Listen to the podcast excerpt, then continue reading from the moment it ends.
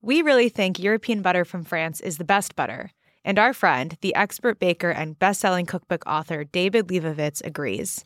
Check out our recent episode with David to find out how he cooks with quality butter. And for recipes, tips, and cooking advice, go to tasteeurope.com. Yeah, I mean, I think the main thing about me is I've always just been like hyper curious. But like my notes app just has like a ton of just like random fragments, like fish sauce prices are up, things like that. Just like things I'm noticing, or just like question marks of like, why aren't more uh, ice cream packages boxes? You're listening to the Taste Podcast. I'm your host, Matt Rodbard.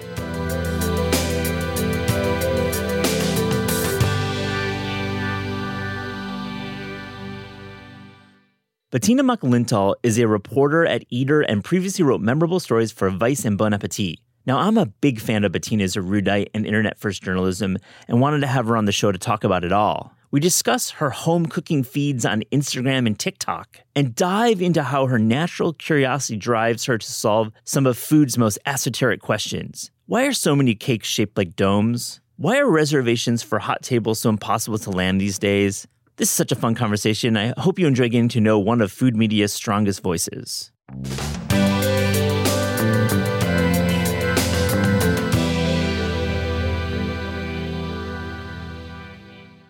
Bettina Makalintal, welcome to the Taste Podcast. Yeah, thank you so much for having me. Exciting. I know uh, first time we've met, long time, first time though. Yeah.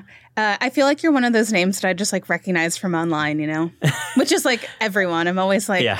I always know people sort of by username first and then real name. I, I mean, exactly. That's the world we live in in media, and and I think earlier before the pandemic, it was like a little more interaction in within this New York community. But totally. Uh, it's been several years. But it's really great to great to meet you. Yeah, you too. I love you know your career has been really great to follow. I mean, you you worked at Vice, you worked at Bon App, and now you are a senior reporter at Eater. Yeah, it's been fun. I sort of never expected that this path would happen for me. So it's just kind of exciting that it's, you know, working out. What do you mean you didn't expect it? Uh, so- well, so like I like long story short, I went to school thinking I would be a doctor. I was a neuroscience major, uh, and then I like switched to gender studies. So like the food writing was never, it was never a thing I like saw on the horizon Yeah. until it sort of happened. And you, but you worked in the industry while you were in school, right? Yeah, so I worked at an ice cream shop for uh like four years, which like feels like a really long time. Yeah. But like now that I'm older, I'm like, oh, that's not actually that much time. um, which really is like, oh, that sense of perspective. But yeah, it was a that was a fun job. It must have been a great ice cream shop to stick around for four full years. Um, well, I mean, I did try to quit twice. Yeah. Um, but then I would just sort of bounce around to a different position there. Um, so yeah, it was like fun. It's sort of hard to turn down like constant free ice cream, like always in front of you. um, I don't really eat ice cream anymore because Yeah. of it. But yeah, it was like fun at the time. So, were you spinning ice cream in the back? Were you making it, or were you just scooping and working with customers? Um, so I started out as like a barista and a scooper. Yeah. And then I ended up switching to like the back and I um, was like the ice cream cake maker. So I would like assemble and decorate all the cakes. Wow. Um, and then after that, I sort of switched to being like the front of house manager again. Yeah. Let's shout out the play. Where was this at? Uh, Toscanini's in Cambridge, Massachusetts. Right, right, right. Um, so it's like very much like just a classic Cambridge establishment. yeah. And so, what style of ice cream were there? Yolks in it? Was it? Um, so it depended on the flavor. It was Got sort it. of like all the vanillas and the fruits all had uh, an egg base, but Yeah. then a lot of them were sort of lighter. Okay. Um, can you can you say your favorite flavor, or is that hard? Um, my favorite flavor was probably Earl Grey. Yeah. Um, but there was also like so it's like the classic flavor there is this B3. It's brown butter, brown sugar, Mm. and brownies. Um, and there were like a few batches when I worked there where they burnt the butter, and so we did like burnt butter. Th- Like we did it with burnt butter instead, and like that was one of my favorites because it's so rich. Like you could really only have like one spoonful, but it was really good. That's the best when when you know it's like wow, this is like butter fat content is high, or you're just eating more than you think. yeah. Love that about ice cream. But you also worked in a bakery. Uh, well, so I worked at a coffee shop after that. Um, but yeah, no bakeries, just the coffee shop. Well, I mean, you clearly had an interest in food. I mean, working in an ice cream shop for four years, you get to see a lot. But Totally. But uh, you you were going to be a doctor. Yeah, that was the plan. Um, until I sort of like got to college and was just like doing organic chemistry for two years is like not fun. No. Um, but yeah, I powered through a ton of like hard science classes before I made the decision that like I just was not going to, probably not even going to get into medical school. So Yeah. yeah. Well, smart to like, you know, cut your losses. Yeah, totally. I wish I'd realized it when I was like 18, though, as opposed to like, you know, 21. yeah. Your crispy egg 420 cooking is on fire. I think it's so delicious. That is your Instagram handle. And I feel like the way you cover food on Instagram is unique and it's just very appealing. I'm going to go over a few of my favorites. The Mujadara, I love that. Uh, recently, the Mujadara cold soba. You do some twisty pastas, you do spam and eggs. Um, but I wanted to get a sense, you know, through I'm seeing like all sorts of different cuisines within this Instagram handle. So, wh- what inspires you to put out these these these dishes? Totally. So I think that it's mostly just that I'm like extremely online, right? so I've always just seen like tons of different types of foods that people are cooking. And like on that account, I sort of specifically mostly follow other food accounts. So I'm sort of always seeing things that like, you know, look really nice to me. And then I can sort of, and then a lot of it is just sort of trying to make my own version of it or mm-hmm. just trying it out for the first time. Um, but yeah, I mean, I grew up eating a ton of different foods. Um, so I think that, like, you know, I think my palate has always, you know, I've always been sort of like, I find like soy sauce and like Asian flavors, like I need them every so often to sort of like bring, recalibrate, I feel like. But then, but I sort of do always want to eat like everything just because that's how I grew up. And we'll talk about your, your upbringing in the Philippines and your your connection to Filipino cuisine. Um, but also, I want to get a sense of how you came across that aesthetic of this of this uh, Instagram account. Like you've got the overhead, you've got the three quarter. You shoot it so well. Yeah. So the vibe is very like, I, I'm always wearing my blue house Crocs. You are. which are like my like my like designated house shoes and then i sort of always stand by the window in my kitchen and like look down at the bowl um, and try to keep it like in the middle of the shot um, i think i just like landed on it because i feel like you know i don't have great lighting in the rest of my apartment so it was like kind of like the only place where Yep. things looked good um, and yeah then i just sort of like did it as a joke a few times like where you could see the crocs um, and then people would always comment on it and i was like okay i have to commit to this like bit um, Yeah. and now i've been doing it for like two years yeah, yeah, it's a great bit. Um, I have my own pair of house Crocs. They're uh, they're they're orange with bananas, and my wife Tamara got me them. I love them, but everyone thinks they're like canceled Mario Batali Crocs. I'm like, no, these are banana Crocs with a little bit of orange. Yeah, we got to reclaim the orange croc, I think. Let's reclaim it because I think Croc shouldn't be canceled. The orange looks nice, but it isn't because of him. Let's talk about your upbringing. You you you were born in the Philippines and you Yeah. moved to the states when you were eight. uh, no, so I was born in the Philippines and I moved to the States when I was five. Oh, sorry. Okay. Um, and I moved to Pennsylvania, like right outside Philadelphia. okay. So, what was food like? Like, those, what was your earliest memories of food growing up?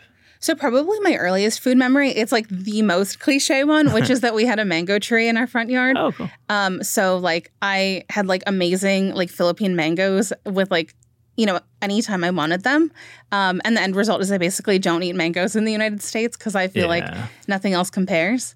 But yeah, we also had a cacao tree, and so inside it has these pod, like the pods have this like fleshy white stuff, and so like one of my favorite memories is also just eating that like fleshy white stuff from the cacao pods.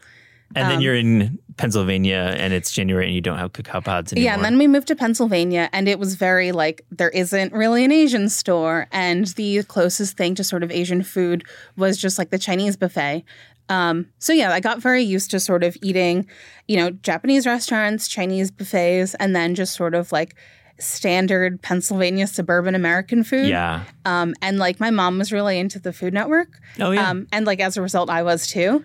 Um, and so she just sort of made, you know, whatever looked good. And it was a lot of like Martha Stewart inspired stuff, you know? Was your mom a good cook? Is she a good yeah, cook? she's a very good cook. Great. Yeah. Oh, so and so back to the Food Network. This is like your first introduction to food media, I would imagine, right? Or do you were you a cookbook head back then too? Um, I would well, so my mom had a lot of cookbooks, and she was also very like Martha Stewart living. So it was sort of all of those things. Like if I had nothing else to sort of do, I would like look at her cookbooks. And like there was this one cookbook about pasta shapes that like I read so many times. I think the like images from it are like still burned in my head. Um, and so yeah, it was like it was a mix of all of those things. really really interesting. And, and i wanted to segue we've talked about a little bit about your your you know education around the sciences. You've then you went to work in the bike industry but then you ended up writing. Uh, i'm probably glossing over some of your other resume but i just want to get to your journalism because you know, I've read your work and it really is strong and has an, a great point of view. I, I just think this. Oh, thank you. Yeah, you're welcome. And you know what what drives you currently, you know, your role at Eater to to write these stories, and we'll go over some specific ones later. Yeah, I mean, I think the main thing about me is I've always just been like hyper curious. Um, and I think, like, for example, like my notes app just has like a ton of just like random fragments, like, you know, mm-hmm. it's like fish sauce prices are up, things like that, just like things I'm noticing, or just like question marks of like, why aren't more uh, ice cream packages, boxes, you know, because that was something that my work tried to do briefly.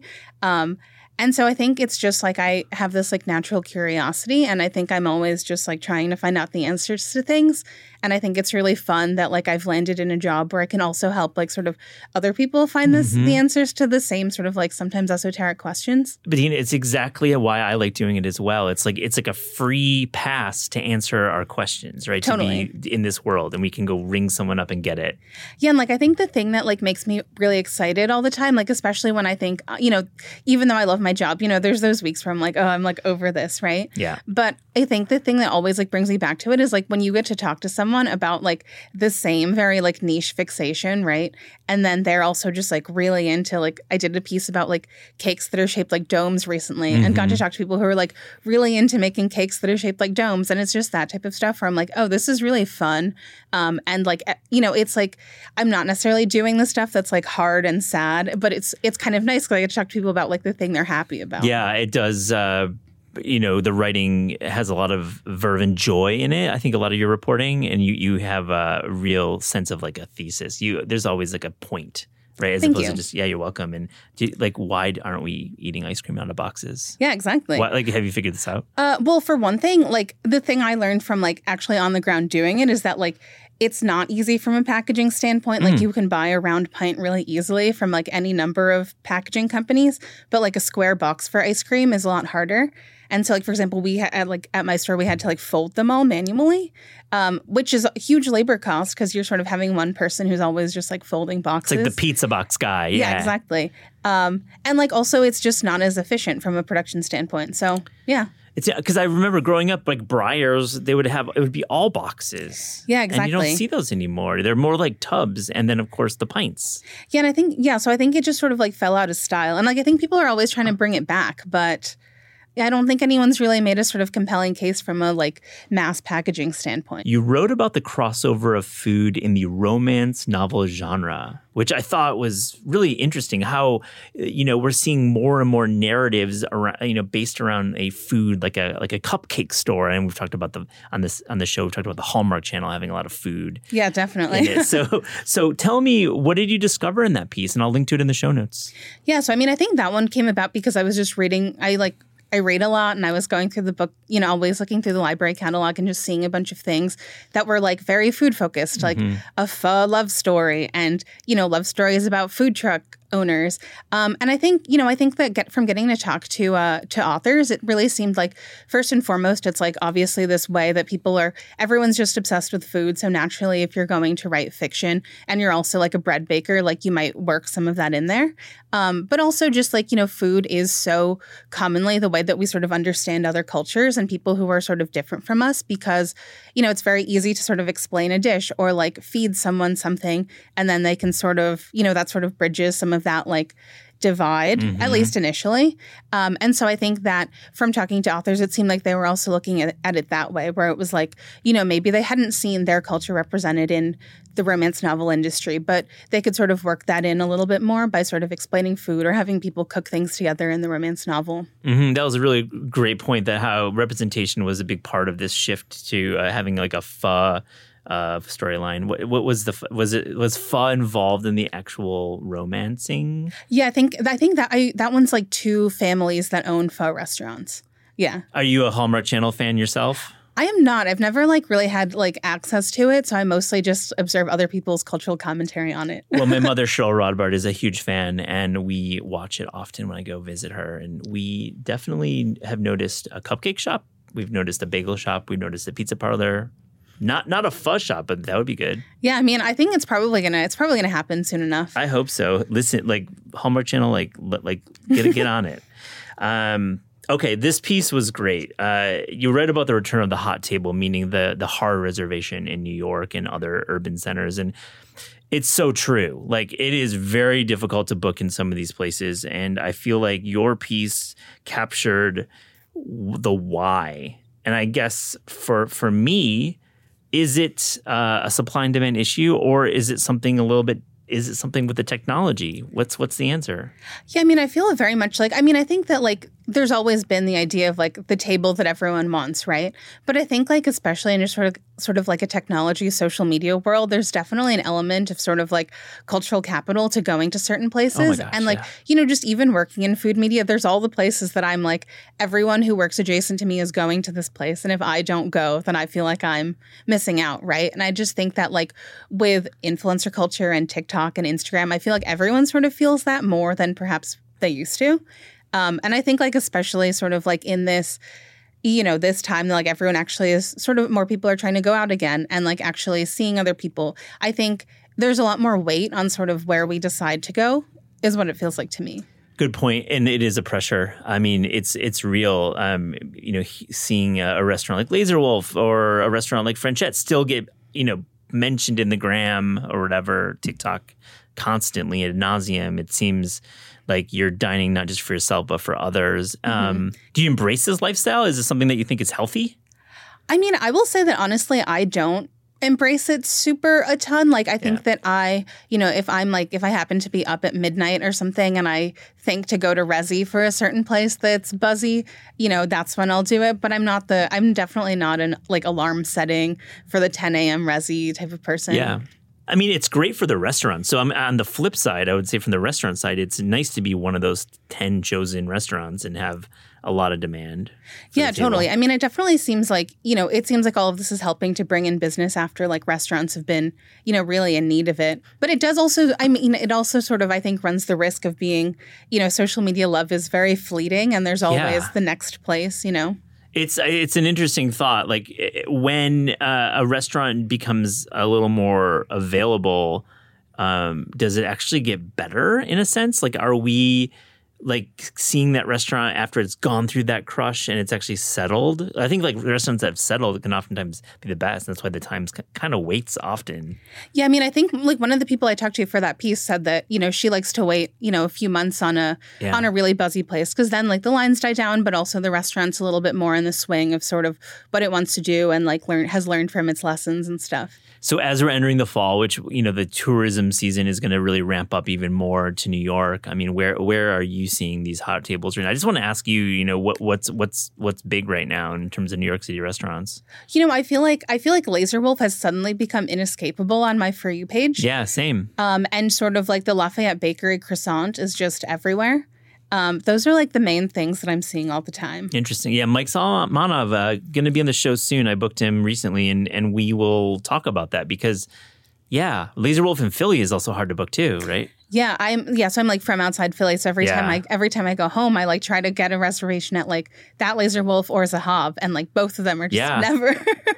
It's interesting. Um, I and I mentioned Frenchette. It seems like that table is still quite difficult to get. yeah, definitely. I mean, I think that's one of those places that I haven't even tried. Like, I'll I'm like at some point I'll go. Yeah, but there's so, I mean New York City. Let's just remind everybody that you know this is a city that has restaurants in every borough that are worth venturing out to, and it doesn't have to be on Resy necessarily. Yeah. And I think that like I don't know, I think it's also nice to remember that like I it's not the end of the world if I don't go to the trendy place when it's, you know, the coolest thing on social media.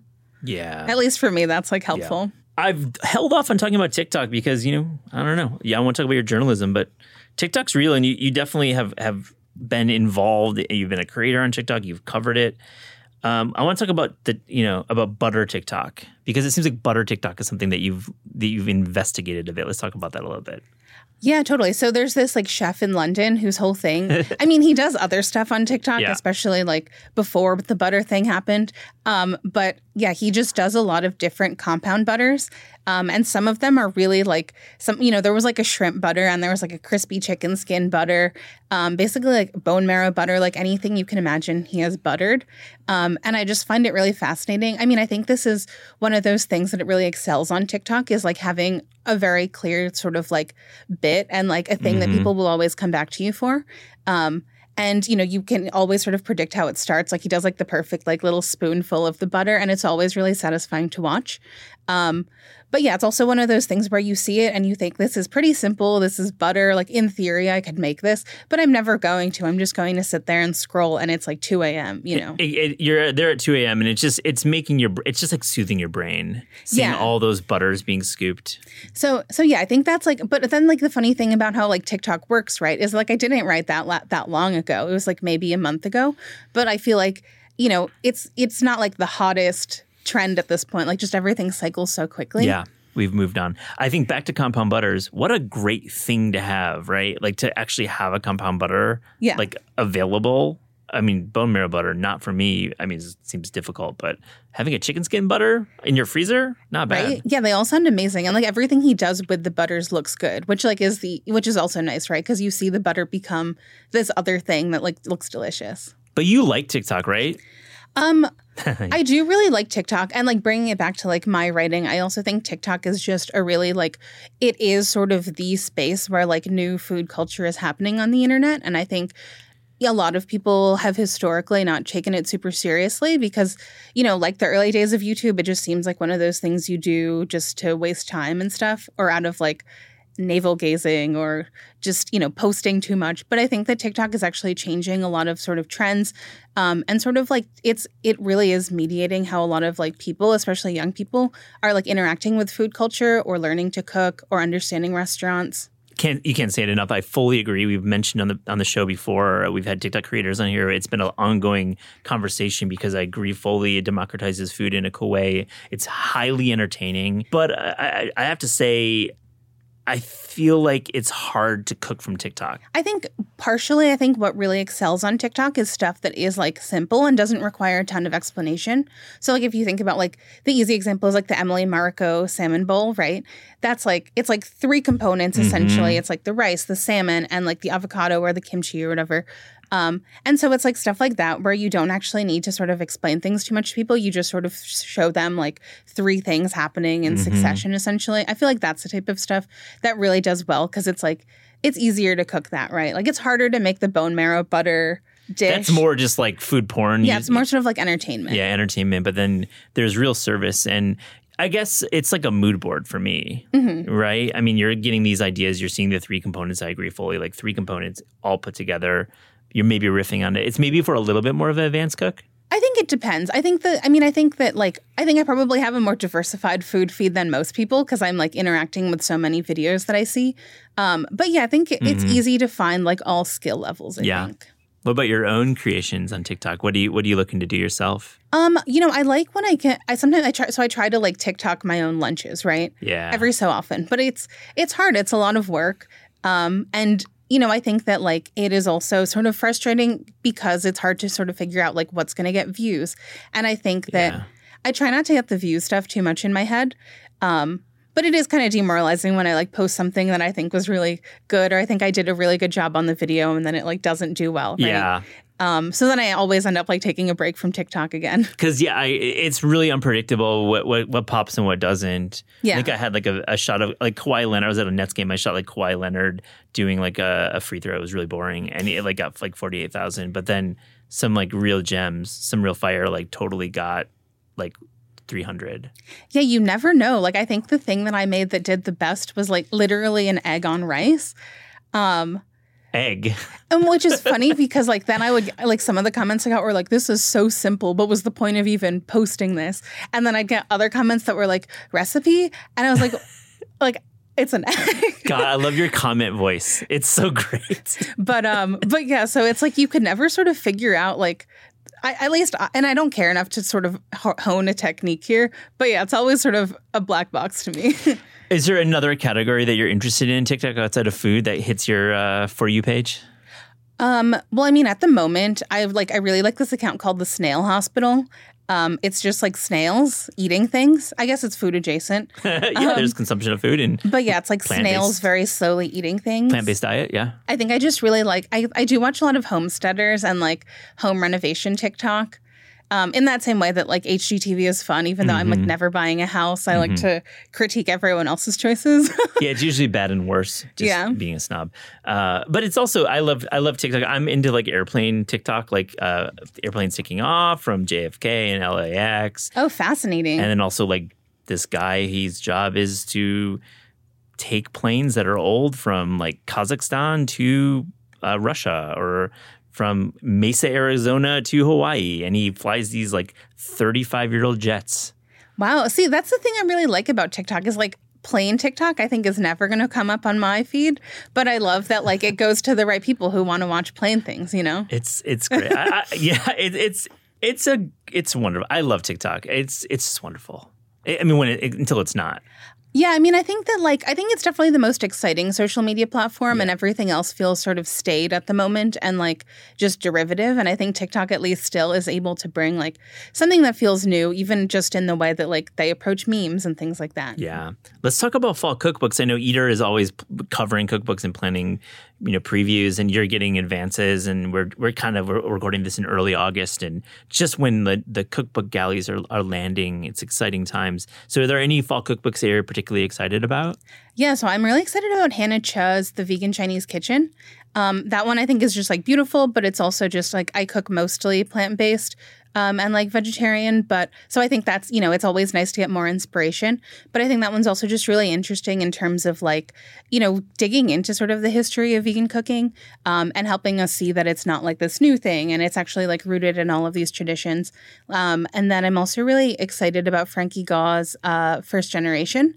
Um, so great. which is so I think you know I think there's been this like push of cookbooks that sort of really looks at the way like people who are like first and 1.5 and second generation sort of like understand identity through food and I think that one's also just really beautiful um, and I'm also just really stoked on the like US release of Ruby Tandoh's Eat Up Yeah. or I mean Cook as You Are Eat Up Eat I Up was think- the previous one, Eat yeah. Up I think is American release this summer hmm um, and Cook as You Are is November. But I just really like, she, I think she has a very sort of like approachable, you know, if you make the food and it's ugly, it's fine. Like it's still going to Yeah. be enjoyable to eat. Um, so I think that's a very nice cookbook. Love Ruby, and you know Hannah. We're doing a feature. It should be up by the time this airs on on her on that book. I think it's a wonderful amazing. book. Yeah, and Frankie, you know that book. I I have it on my desk upstairs. It is. I love it. It is absolutely wonderful, and and I think it's the world is going to get to see Frankie for the first time. Many, mm-hmm. and I think it's a really exciting book. Those are great picks. Yeah, thank you. What do you like in cookbooks? Like, what do you what gets you excited?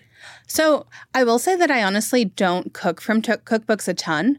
Um, so I just I really like reading them. So as like as a result, I like anything that has like you know lots of essays or like really narrative head notes and stuff like that. Because I'm not necessarily going to like use it as a resource, but I love the like the person behind it, and I love the inspiration of the recipes. That is the modern cookbook buyer, I believe. Foley. I think there's certainly going to be folks who cook everything from a book, but that's those are rare breeds. I think you Yeah. really want cookbooks to have a narrative voice or just cool head notes. Yeah, and I know? think just like going back to like my relationship to cookbooks growing up is like I think they're just really fun to read. It's like nice to look at the pictures. yeah, I look at them a lot while I'm eating. You know, it's nice to sort of like just in like partake in food in both forms. oh, definitely. Well, this segues to my final question. We ask all guests in the Taste Podcast if you could work on a cookbook or food culture book project without the burden of budget, meaning you have unlimited funds, or the burden of time, meaning you have no deadline. Can you imagine not having a deadline for a book? Bettina, what would that cookbook be? I mean, I would love to do, I think, a really big cookbook just across the Filipino diaspora. You know, I think, you know, we've had Filipinx uh, last year and there was, you know, Angela, uh, Nicole Ponseca's I'm Filipino. Um, but I would love to sort of think about the Filipino diaspora more broadly and more globally. Um, you know, like what does Filipino food look like in London and what does it look like in Dubai and like all of these places where there are Filipinos.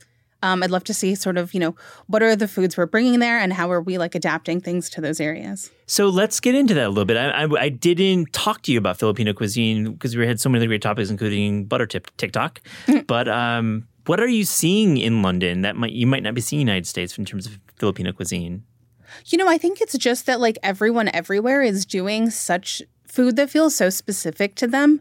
And, you know, I think that, you know, like for example, in London, I'm like thinking of this one restaurant. I, I'm totally blanking on the name right now, unfortunately, but the chef is Budgie Montoya, I'm mm-hmm. pretty sure. And like, it's sort of like Filipino fine dining. And it's like, it just, the certain presentations of things are unlike anything I've ever sort of had, but mm-hmm. the flavors sound very familiar. And I think that like if I ate it, it would taste familiar. Um, but so yeah, it's really just that like seeing people are doing such different things everywhere, but we're all sort of like circling the same memories and ideas. Mm-hmm. Yeah. Yeah, the hyper creativity of Filipino cuisine in, in, in, just the United States, I'm unfamiliar with it outside of the States, is just exciting to see. Yeah, and I think that like especially if we were looking globally, I'd love to see like, you know, what are people who who immigrated from other parts of the Philippines than where I'm from? Like what did they bring mm-hmm. with them and like what did they cook? Bettina Makalintal, thank you for joining the Taste Podcast. Thank you for having me.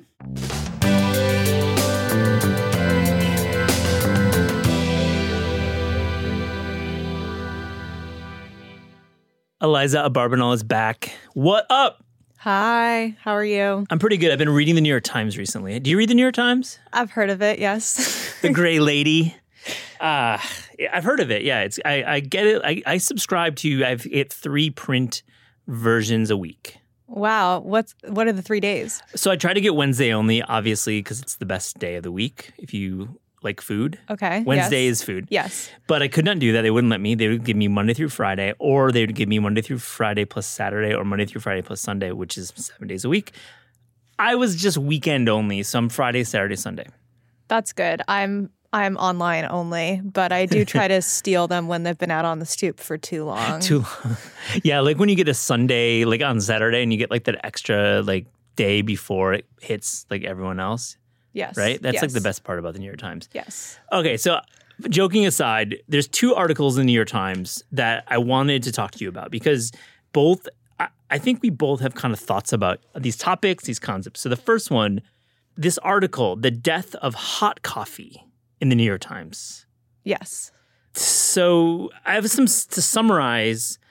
Um, they the writer took this like kind of uh, look at Starbucks in particular and was like Starbucks is selling mostly cold beverages 75 percent of their beverages are cold and the writer extrapolated that to say that maybe our culture is not so into hot coffee right I've been thinking about this a lot, and I actually did a poll on my Instagram, very unofficially. Oh, interesting. What what did you find out? Well, the poll maybe we should get to in a second because mm-hmm. it's about a specific subset of right, coffee right, right. drinkers. But I I was drinking my cold coffee this morning and thinking about this, and I guess my first question is this like year over year? Is it seasonal? Because obviously it's iced coffee season right now.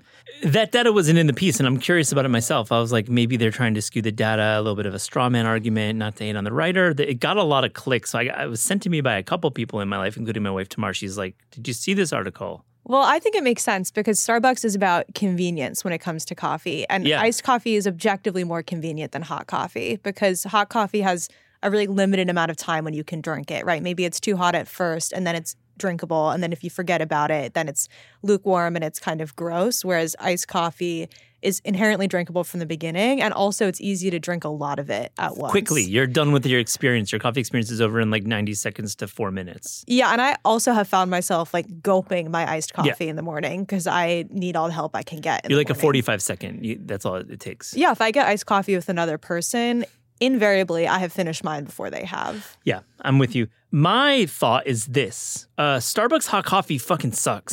it's terrible. It's just uniformly bad. And I was disturbed. And I talked to uh, Tonx from Yes Plz. Uh, talk meaning uh, we had an exchange on social media.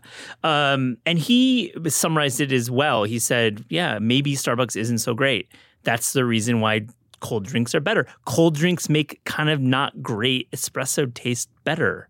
And so my biggest problem is like I love hot coffee.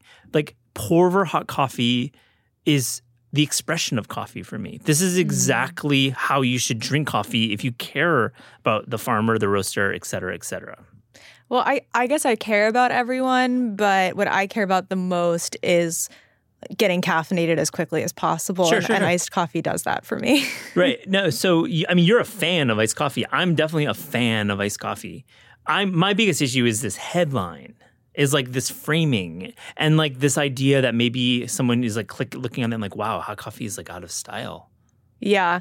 It's funny because coffee is something that to me like transcends trends. Like, yes, you can talk about second wave, third wave coffee or pour over or things like that. But it's, I think it's really like, if you're a coffee drinker, you basically need it to function and like Mm-hmm. you're going to take any coffee over no coffee. Agree. And it is a drug. Like let's let's be honest. It's a drug. The most popular drug in the United States, maybe. Probably. So what's up with your poll? Oh, so the, the poll was specific because there's an aside in the article about how iced coffee has become a big part of queer culture of people saying like iced coffee is gay. Yeah. Which is um, a meme that I've encountered a lot. And as someone that identifies as queer and a lot of people in my life do, I thought it would be funny to do a poll to ask people uh, if they thought iced coffee was queer. Um, and the last time I checked, which is on the train coming over here, it was 60 40 yes to no, or maybe like 67 Ah. 33, something like that. Um, which I don't know if like that actually means anything. I think it's kind of like a joke that like queer people take what they like and say that it is queer because if you like it, like Yeah. that can be like ABBA or Cher or Carabiners. Like the no one like straight people use all of those things. Yes, Interesting. but like pairing of uh, of items, yeah. you know, I'm trying to have a broad swath yeah, of the not just food items and, and and and pop stars.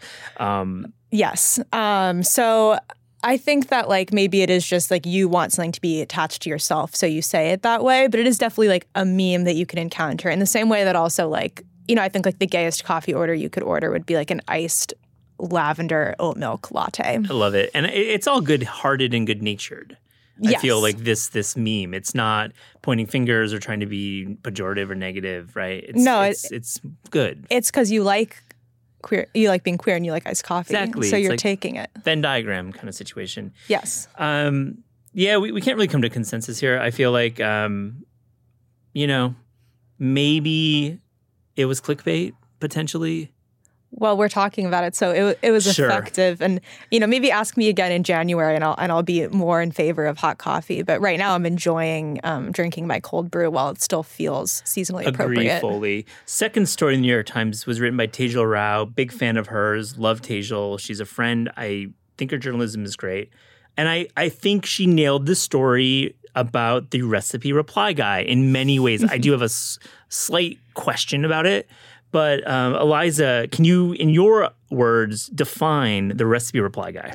Well, I think we need to start with the reply guy, which I don't Yeah. know. I don't know if you have a good definition of that. I would say a reply guy is someone that like, responds to everything with kind of like random questions that don't actually have to do with it, and they're just like kind of always in your DMs, always responding to Yeah. something. Does that feel right? very active uh, social media user who wants to stir shit up or just generally wants to be part of a conversation that maybe that individual should not be part of potentially Yeah. So the recipe reply guy is someone who comments like recipe question mark or maybe many question marks like on any picture of food that they see Yep. on social media.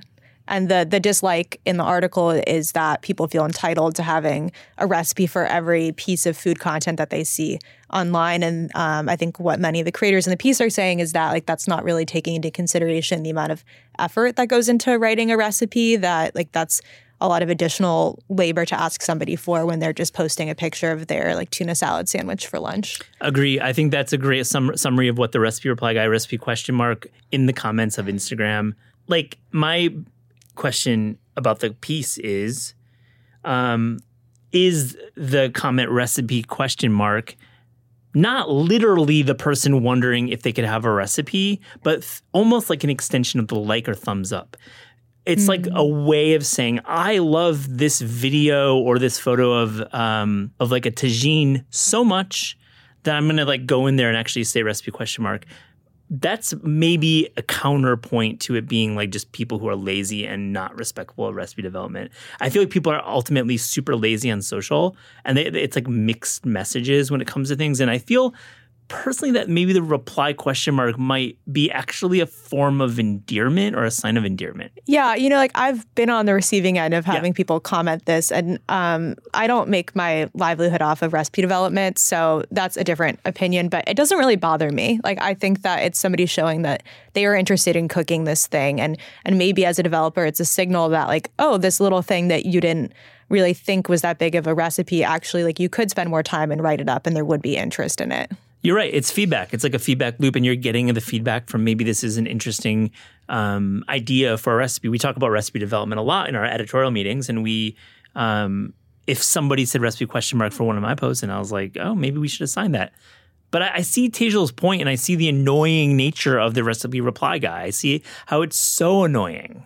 Yeah, it kind of reminds me of like when, like, let's say you go talk to your grandparents and, and they don't understand what your job is. You know, it's like a version of that, that like your job isn't to provide recipes for everything or like that people don't know how much work goes into a recipe that you would put out that's been cross tested um, and yeah. edited and like meant to succeed in every context. But sometimes I do just write out in a comment, like loosely, you know, nothing is measured, but like this was the method of how I did that thing. And um, to me, I think like that doesn't take that much time out of me. But I'm also not, you know, that's not happening to me every Jess, day. Jesse Sparks uh, is quoted in the piece. I'm going to quote him.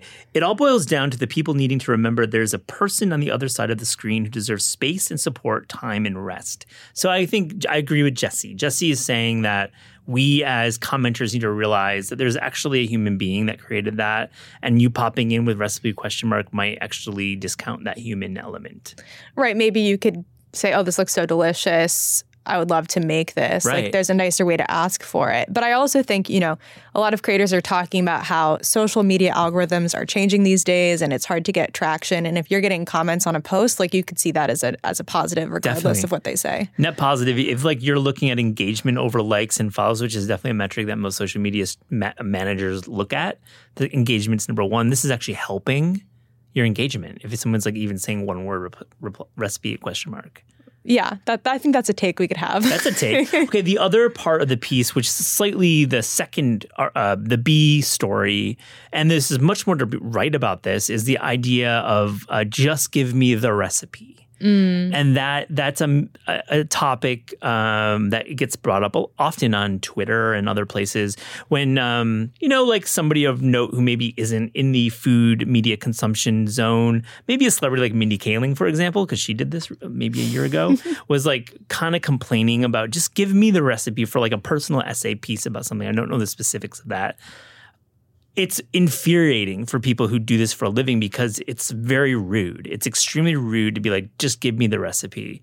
Um, so Tejal got some got some good meat about that topic. Would you have any thoughts on like just give me the recipe, guys? Yeah, just give me the recipe, guys. I, I think that is such a meme in food media and online in general, and I think that. Um, especially if it's a free recipe, right? Like which most of these blogs yeah. are like usually. Yeah. Um, sometimes they're getting ad revenue or like SEO boosts, as this article mentions, from having um, a longer piece that's attached to it. But also, it feels like it's not enough that you're getting a free recipe, but also that you have to scroll for 10 seconds to reach it. Like, that's not that egregious of an issue for people to have. And I think it's a larger question about like how do we value um, feeding ourselves and like all of the time and effort that goes into that and like knowing how to cook something um, is a skill right that like not everybody has and that if you're trying to learn that from somebody else um, like the level of maybe entitlement that like you also need to learn it and in two seconds without having to like read anything about the development process or like that person's life.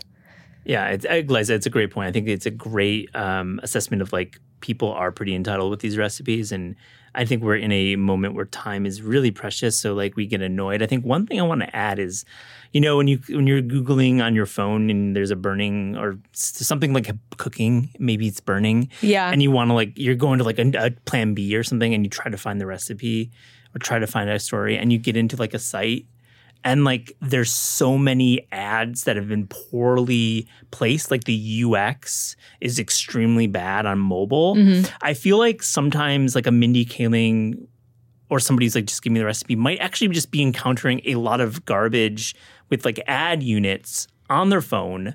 And they're just like i need to find the recipe because my shit's burning. And i've had that feeling. I'm like just give me the recipe because i've been super frustrated. So i wonder if it's like people just commenting on how recipes are consumed on their phones. Yeah, I also think there are some, you know, websites or blogs that um, they do have a lot of things before you get to the recipe, and then the recipe is formatted in a weird way, and you can't really tell where the recipe begins and ends. Yep. You know, when I was um, growing up, I remember learning like how to do a research paper and how to find a reputable source, and my teacher saying that Wikipedia wasn't good enough. And I think there's a version of that with finding a recipe that like it's a skill to know like oh, this is a website, this is like the New York Times or Bon Appetit or a publication that's cross tested. Um, uh, that you know it's going to work, and then there are places that are less reliable. And if you don't have the skill set to find those, um, then it is stressful and frustrating, and it might not work as well. Yeah, good point. Liza Barbanel, thank you for joining. Thanks for having me. The Taste Podcast is hosted by me, Matt Rodbard. It's produced by Pat Stango and edited by Clayton Gumbert. Theme music by Steve Rydell. Visit Taste online at tastecooking.com and make sure to subscribe to our newsletter. Thanks for listening.